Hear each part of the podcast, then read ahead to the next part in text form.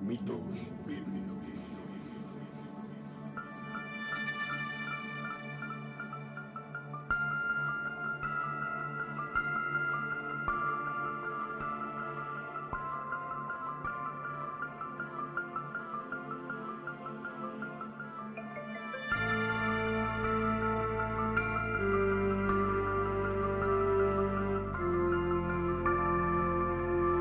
Podcast de análisis y crítica postmodernista de mitos difundidos por textos religiosos, presentado por Oscar Garrido.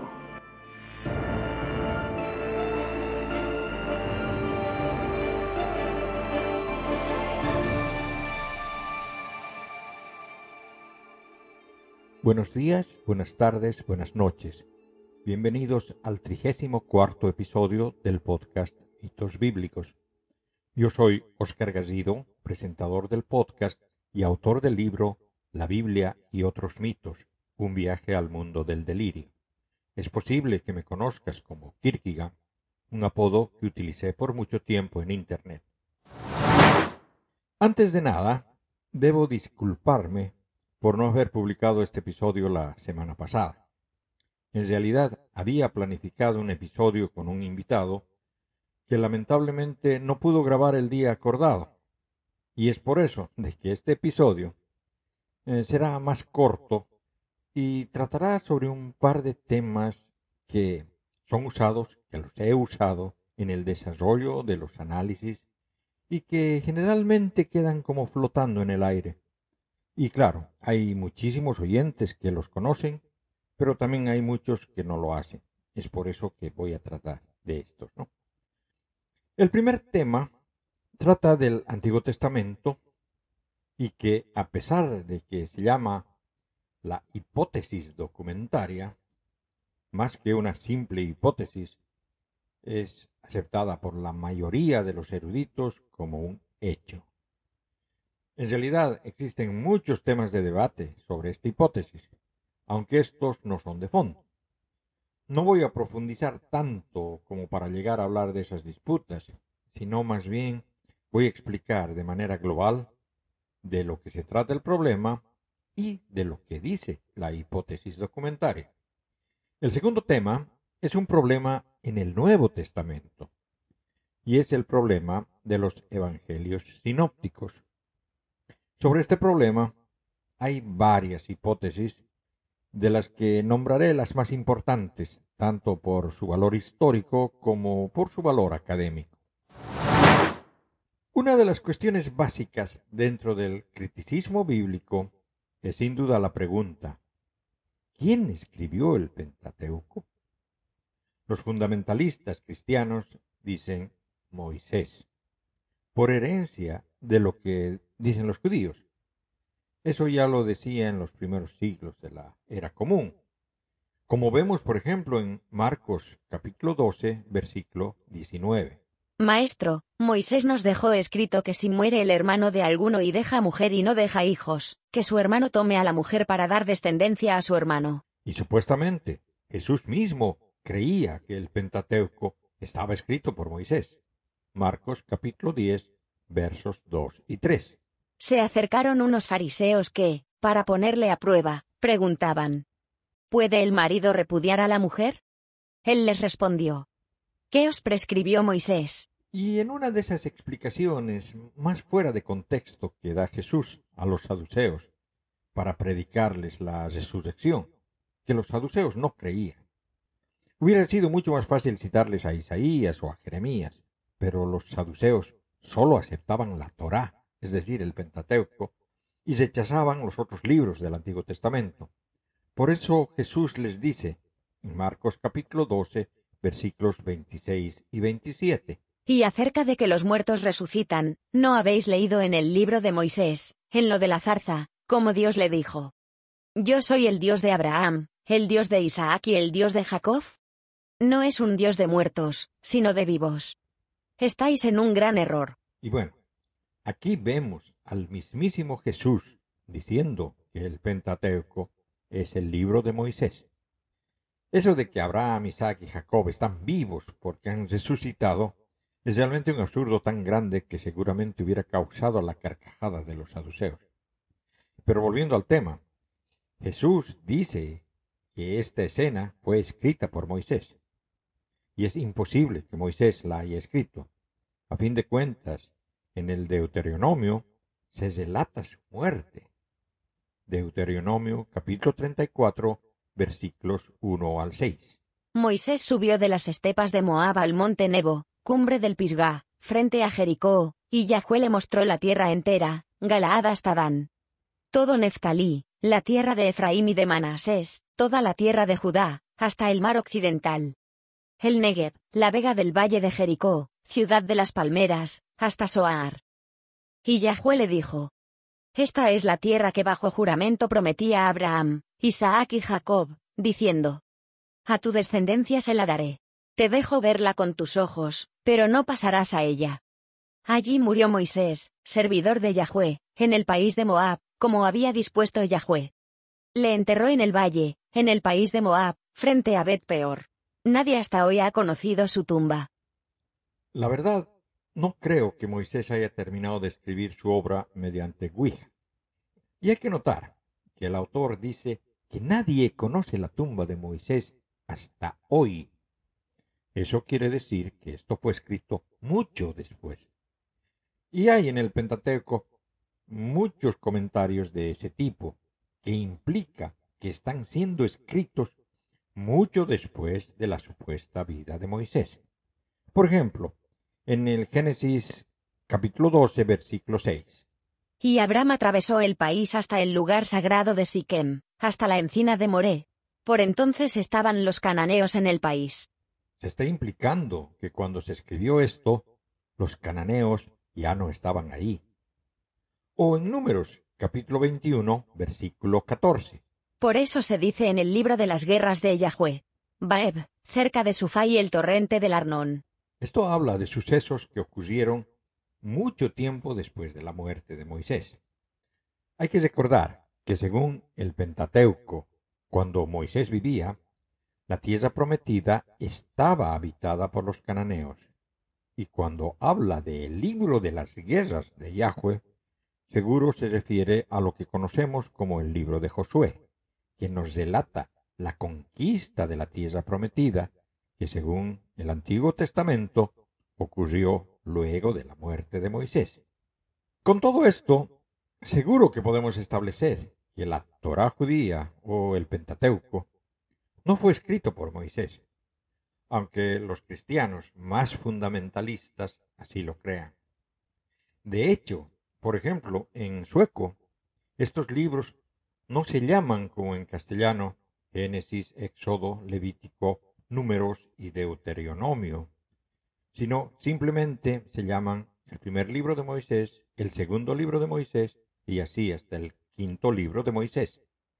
Pero, ¿sabemos quién escribió el Pentateuco? No, no sabemos sus nombres. Pero eso no es lo importante.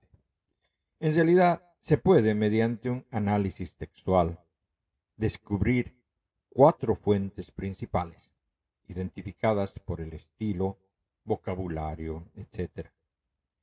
Y a pesar de que es difícil darles una fecha de escritura, no es nada difícil con la tecnología actual dividir el texto en esas fuentes básicas, incluso sin saber el hebreo original, porque es relativamente fácil hacerlo. Uno puede leer cualquier pasaje del Pentateuco e inmediatamente identificar cuál de las fuentes originó ese pasaje.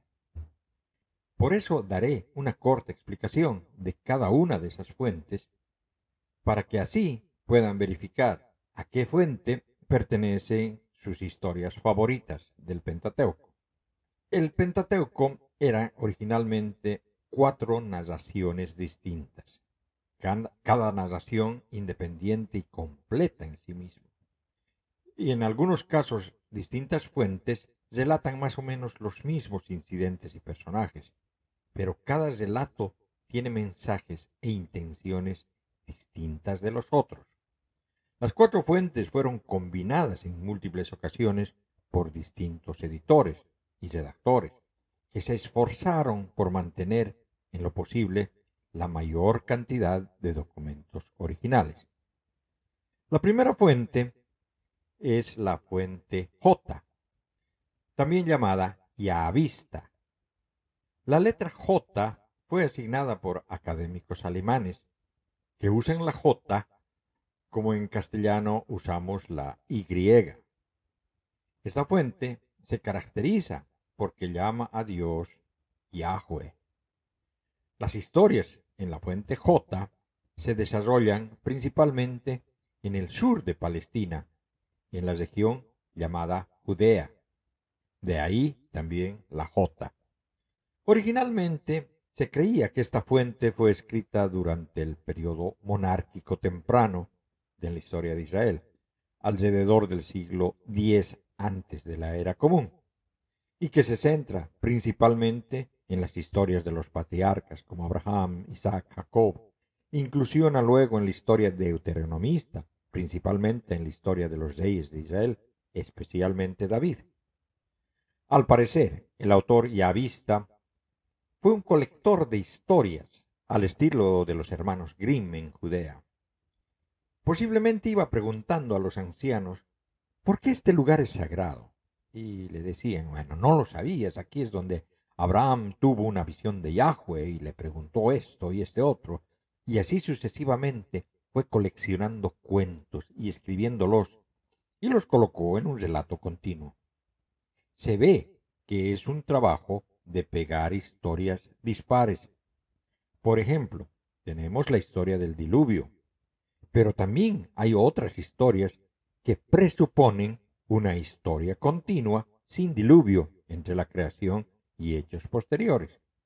La fuente ya vista se caracteriza por un estilo narrativo fluido y vivido, así como en su enfoque en aspectos humanos y emocionales de los personajes bíblicos.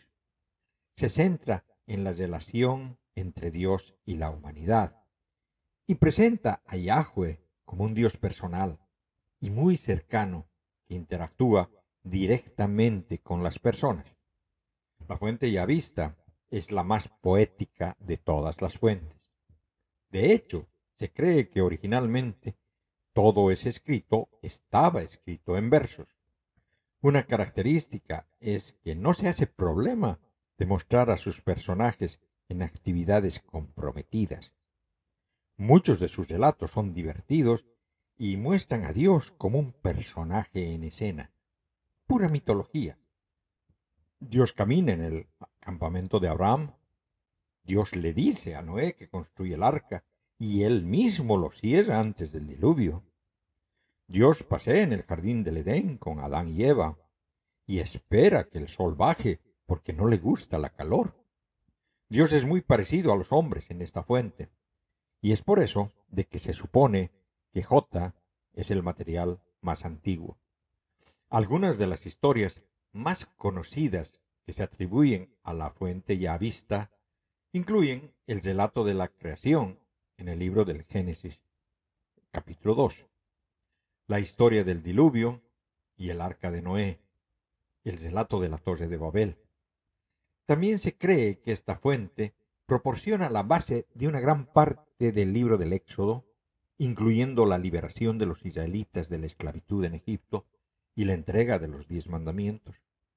La segunda fuente es la fuente E, o elogista, ya que su autor se refiere a Dios como Elohim o como El, el El Sadai, el Elián. Este no empieza su narración en la creación, sino con Abraham y los patriarcas y continúa hasta Moisés y Aarón. Las historias de E suceden en Israel, el norte de Palestina, zona también llamada Efraín por una de las tribus, así que eso de Efraín, Elohim, la fuente E. La fuente elogista no quiere mostrar a sus caracteres en mala luz.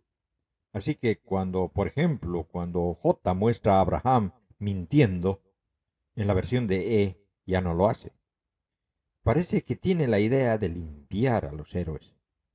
Hay también otra diferencia en la manera de mostrar a Dios. Dios habla a través de sueños, fuera de escena, a través de voces celestiales, lo que implica que posiblemente este material sea más moderno, más sofisticado, menos mitológico. El estilo no es tan poético. E cambia el nombre de Dios de Elohim a Yahweh en los primeros capítulos del Éxodo. Y eso hace que a partir de ese capítulo a veces usa Yahweh, a veces Elohim, a veces El Elión, Yahweh, etc. J. y E. escribieron una buena parte del Génesis, Números y Levítico.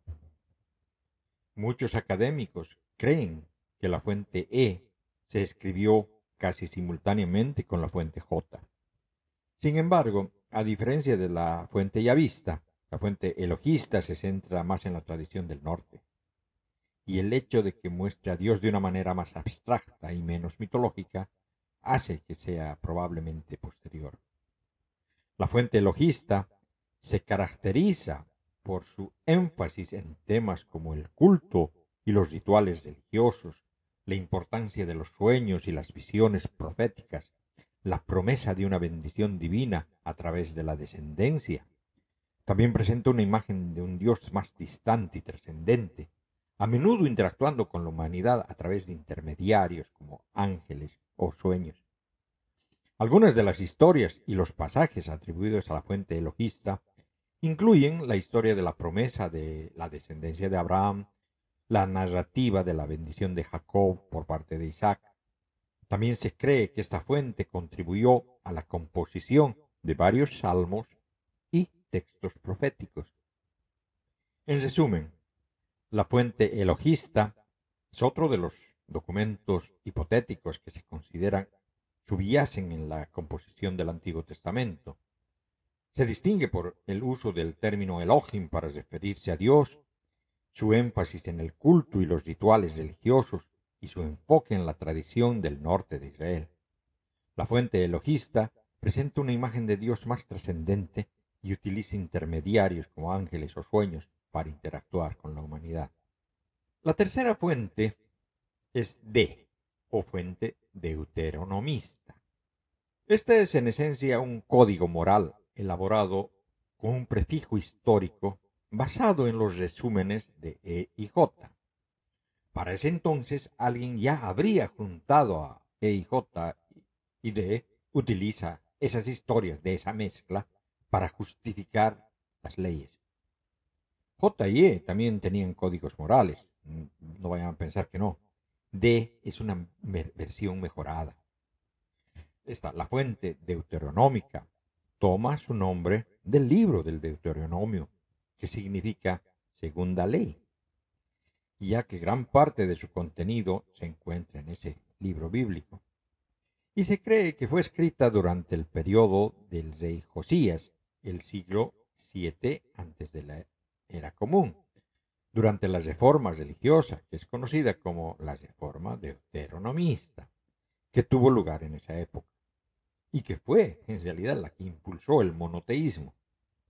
El énfasis principal de esta fuente es la importancia de la obediencia a la ley de Dios y la necesidad de la fidelidad a Yahweh. La fuente deuteronómica presenta una serie de discursos y leyes que se atribuyen a Moisés y enfatiza la idea de una alianza entre Dios e Israel promueve la centralización del culto en el templo de Jerusalén y exhorta al pueblo a cumplir los mandamientos y estatutos de Dios.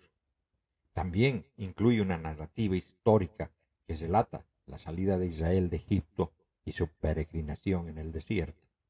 Algunos de los temas y pasajes más destacados de la fuente deuteronómica incluyen la repetición y la explicación de los diez mandamientos, las leyes y las regulaciones que gobiernan la vida religiosa y social de Israel y la renovación de la alianza entre Dios e Israel, y también a los libros de Josué, jueces, Samuel y Reyes. Estos últimos son llamados por eso precisamente la historia deuteronomista. La cuarta y la más moderna de las fuentes es la fuente sacerdotal, o P.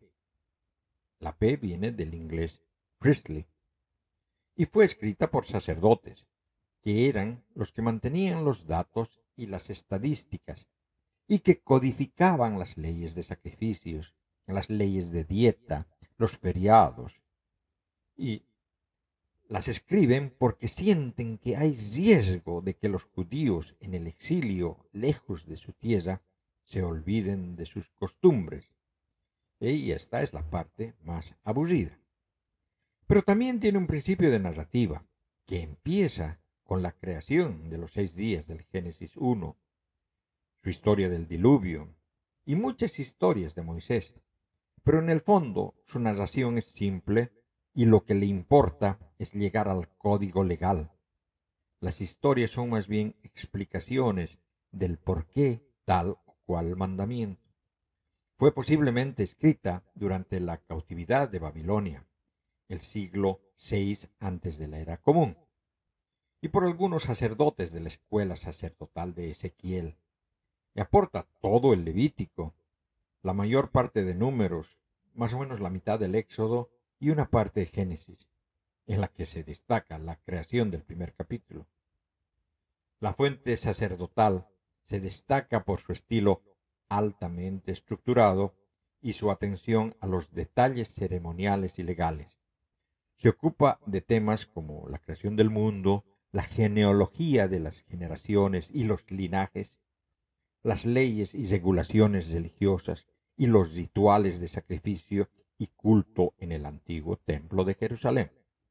Algunos de los pasajes y, libros bíblicos que se atribuyen a la fuente sacerdotal incluyen el relato de la creación del libro de Génesis, capítulo 1, el libro de Levítico, con sus leyes y regulaciones religiosas, y partes del libro del Éxodo, sobre todo esas que tratan sobre el tabernáculo y los rituales sacerdotales.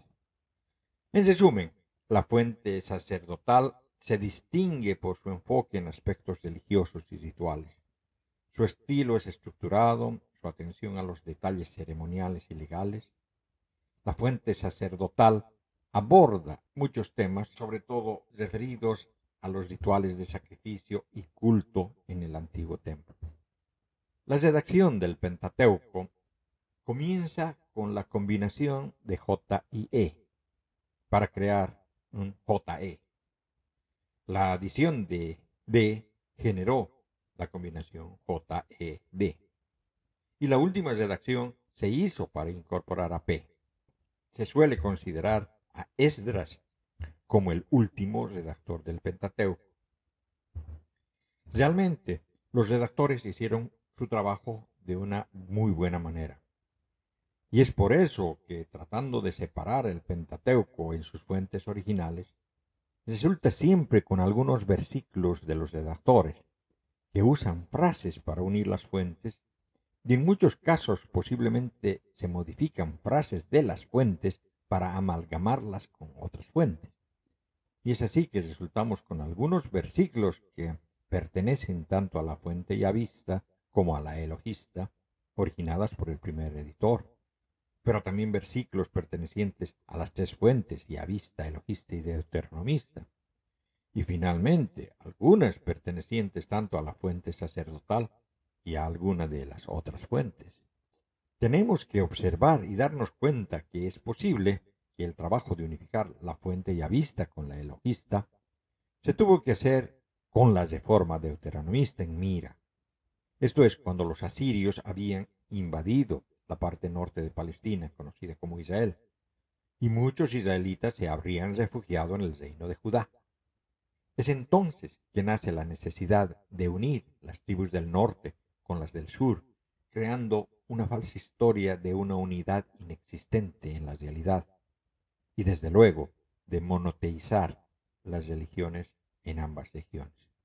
Tradicionalmente, a principios del siglo XX, se pensaba que J era de la época de Salomón, siglo X al 9 antes de la era común, E del siglo VIII antes de la era común, D de la época de Josías, el siglo VII antes de la era común, mientras que P sería de la época del exilio babilónico en el siglo VI antes de la era común, y que todos los materiales se juntaron en la época de Esdras, siglo V antes de la era común.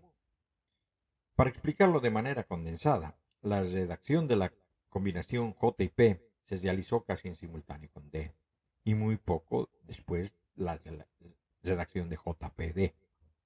La última modificación se la realizó durante el exilio babilónico, luego de que Babilonia tomó Judea el siglo VI antes de la era común. Sin embargo, nuevos descubrimientos arqueológicos parecen demostrar que las primeras partes son muy posteriores en, la era helenística durante Alejandro Magno, el siglo III antes de la era común. Es decir, hay bastante debate en ese estudio y cada vez más parece que el consenso académico tiende a datar el origen del Pentateuco en su forma final a unos 300 años antes de la era común. De todas maneras, si tratas de recordar las características de J, E, D y P, eso podrá explicar un montón de cosas si es que lees el Pentateuco. El segundo tema de este episodio trata sobre el Nuevo Testamento y en particular sobre los Evangelios. Existen alrededor de 100 Evangelios. Sin embargo, son cinco los que más influyen en la ortodoxia. Y estos son, desde luego, los cuatro que encontramos en el Nuevo Testamento, más el Evangelio copto de Tomás. Por lo general, los creyentes cristianos no los conocen. Lo que conocen es un evangelio imaginario que resulta de la mezcla libre de los textos de uno y otro evangelio, tratando siempre de armonizarlos, cosa que es tan absurdo como tratar de armonizar los relatos de Drácula. Desde el libro original, las variantes de las películas con Christopher Lee y terminando con el Drácula Untold o de Batman vs. Joker, donde claramente eh, la versión de Jack Nicholson no puede siquiera armonizar con la de Heath Ledger en The Dark Knight. Y es que si leemos los Evangelios del Nuevo Testamento por separado, nos olvidamos los eventos de los otros Evangelios. Y cuando los leemos los cuatro, tenemos en la mente el Evangelio imaginario que no existe y que es la mezcla libre de los cuatro. Si vamos más a fondo y los leemos simultáneamente, es decir, al leer una historia determinada en uno de ellos, buscamos la misma historia en los otros y los comparamos, vemos recién de manera clara las diferencias y podemos empezar a darnos cuenta de que estas diferencias tienen motivos ideológicos. Voy a dar algo de terminología evangélica los cuatro evangelios que encontramos en el Nuevo Testamento son llamados los evangelios canónicos. Son los que lograron entrar en la lista oficial de los libros sagrados, a diferencia de los evangelios apócrifos que no lo hicieron. Su autoría se atribuyó por algún editor, posiblemente Policarpo de Esmirna, a Marcos, Mateo, Lucas y Juan. En realidad, no sabemos quién los escribió. Los libros mismos no lo dicen. En contraste a las epístolas, donde en el texto mismo leemos que claramente los supuestos autores se identifican.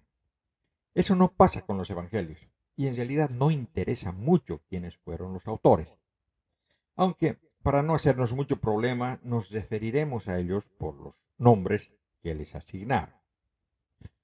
Los evangelios de Marcos, Mateo y Lucas son llamados los evangelios sinópticos, y es que son demasiado parecidos. El término sinóptico proviene del griego sinopsis, que significa ver con un solo ojo, es decir, que ven con una sola perspectiva. Y lo que de verdad significa es que, a pesar de ser tan diferentes, estos evangelios son demasiado parecidos, al menos si los comparamos con el Evangelio de Juan. Básicamente tienen el mismo orden, un vocabulario muy similar, y aunque en un griego más pobre en el caso de Marcos y más elegante por parte de Mateo y Lucas, el Evangelio de Juan es tan diferente que incluso hoy en día hay mucha gente que piensa que Juan ni siquiera los conocía, porque claramente Juan no copia de los otros evangelios, incluso cuando relata historias que también son relatadas en los sinópticos. El problema surge porque los tres evangelios comparten muchas historias y enseñanzas similares lo que indica una posible dependencia literaria entre ellos. Sin embargo, también presentan diferencias significativas en la estructura, el orden de los relatos y en detalles específicos. ¿Por qué son los sinópticos tan parecidos? Todos los académicos están de acuerdo con que son interdependientes. Es decir, la única manera de explicar la similitud es reconociendo que algunos de sus autores usaron el texto previo de otro de los autores. No hay otra forma de explicar las similitudes, y que en muchos casos es copia literal, palabra por palabra. Y también las diferencias, porque las diferencias son claramente cambios editoriales de un evangelio al otro, y hay patrones que uno puede discernir. El Evangelio de Marcos tiene 3% de material propio, 3% compartido con Lucas, 18% compartido con Mateo y 76% compartido con Lucas y Mateo. El de Mateo comparte 10% con Marcos, tiene 20% de material propio, 25% lo comparte con Lucas y 45% con Marcos y Lucas.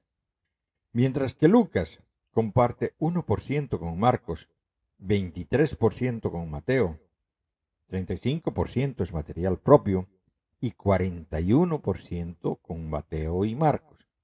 El problema sinóptico se centra en la pregunta de ¿cómo se relacionan exactamente los evangelios sinópticos entre sí? Los estudiosos han tratado de explicar las relaciones entre los evangelios sinópticos a través de varias hipótesis. Y ahora voy a presentarles las hipótesis más relevantes. La primera, la hipótesis tradicional o agustiana, fue la propuesta por Agustín de Hipona y es la más antigua. Y en esta dice que el primer evangelio fue el evangelio de Mateo, que Marcos los resumió.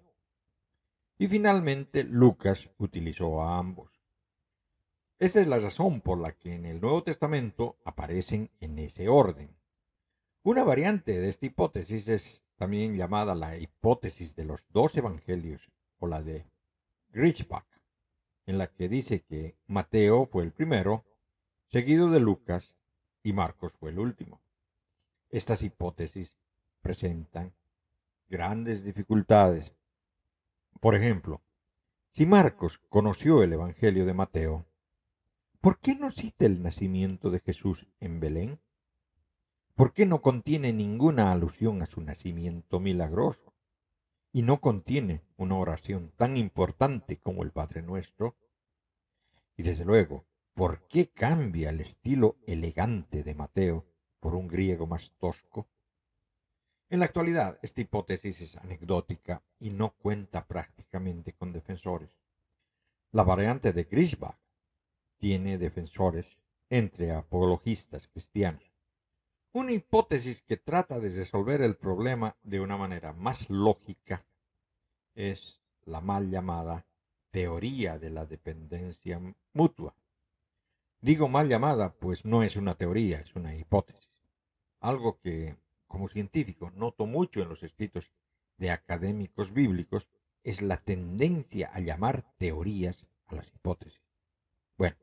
Esta hipótesis de dependencia mutua sostiene que los evangelios de Mateo, Marcos y Lucas están basados en una fuente común, ahora perdida, a la que llaman la fuente Q, del alemán Quell, que significa fuente. La variante más difundida y aceptada de esta hipótesis es la llamada hipótesis de las dos fuentes, que dice más o menos lo siguiente. Parece que Marcos, el más corto de los tres, que es el más antiguo, es bastante narrativo, contiene más historias que solamente dichos, tiene mucha acción, todo el tiempo pasan cosas en relación a lo que se dice. Y también había otra fuente, la cual no la tenemos y que es llamada la fuente Q, que se supone es una fuente de dichos con casi no narrativa, simplemente frases atribuidas a Jesús, bastante parecida al Evangelio copto de Tomás, que es una colección de 114 dichos de Jesús, también parecido al libro de los Proverbios, es decir, no narrativas, sino simplemente frases atribuidas a Jesús. Así que tenemos dos fuentes, el Evangelio de Marcos y Q, que tienen la prioridad. Mateo y Lucas, de manera independiente, combinaron Marcos y Q y le agregaron material nuevo, que no se sabe de dónde vino. Quizás era material propio o quizás tuvieron otras fuentes desconocidas. Mateo, en su Evangelio, combinó Marcos y Q y le agregó material nuevo. Y Lucas, independientemente, sin conocer a Mateo, hizo lo mismo y por ello contienen tanto material en común. Y en la práctica se define Q como el material que es común entre Mateo y Lucas y que no lo es con Marcos. Esta es la hipótesis predominante en el mundo académico. Y por último, tenemos que presentar la hipótesis de Farrer, que es la que últimamente está ganando muchos adeptos. Esta hipótesis también propone que el Evangelio de Marcos fue el primero en ser escrito, pero prescinde de Q y defiende que Lucas utilizó los Evangelios de Marcos y Mateo. Su punto fuerte es la existencia de acuerdos entre Mateo y Lucas contra Marcos, pero también presenta otro tipo de dificultades. Y es que este problema sinóptico es complejo y ha sido objeto de debate entre estudiosos el Nuevo Testamento durante siglos. Y aunque no hay un consenso definitivo sobre la solución, la mayoría de los estudiosos están de acuerdo en que hay una relación literaria entre los evangelios sinópticos y que las teorías mencionadas anteriormente ofrecen explicaciones plausibles sobre esta relación. Así que el tema de discusión es cuál evangelio depende de cuál y la mayoría de los académicos adaptó la llamada hipótesis de las dos fuentes, en, las, en la que tanto Mateo como Lucas utilizaron tanto el Evangelio de Marcos como Q. Esta teoría explica las similitudes y las diferencias entre los evangelios sinópticos al postular que los escritores se basaron en las mismas fuentes, pero las organizaron y adaptaron de manera independiente. Este tema es algo más complejo pues también existen diferentes capas en cada uno de los evangelios.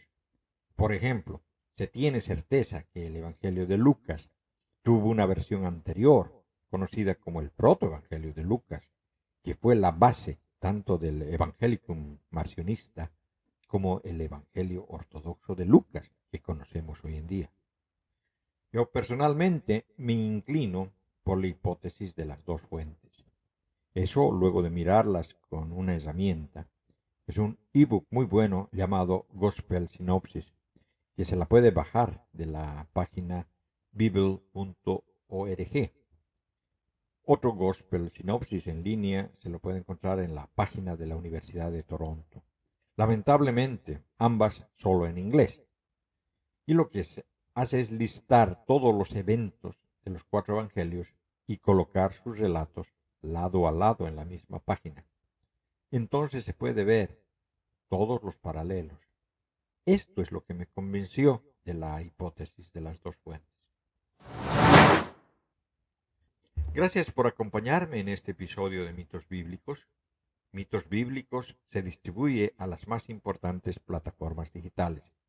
Si tu app favorita te permite realizar comentarios, te agradeceré mucho que envíes preguntas, o cualquier otra retroalimentación sobre el programa, cosa que también puedes hacer mediante la sección de contactos del blog del podcast que está en mitos bíblicos sin espacios ni acentos.webnode.com.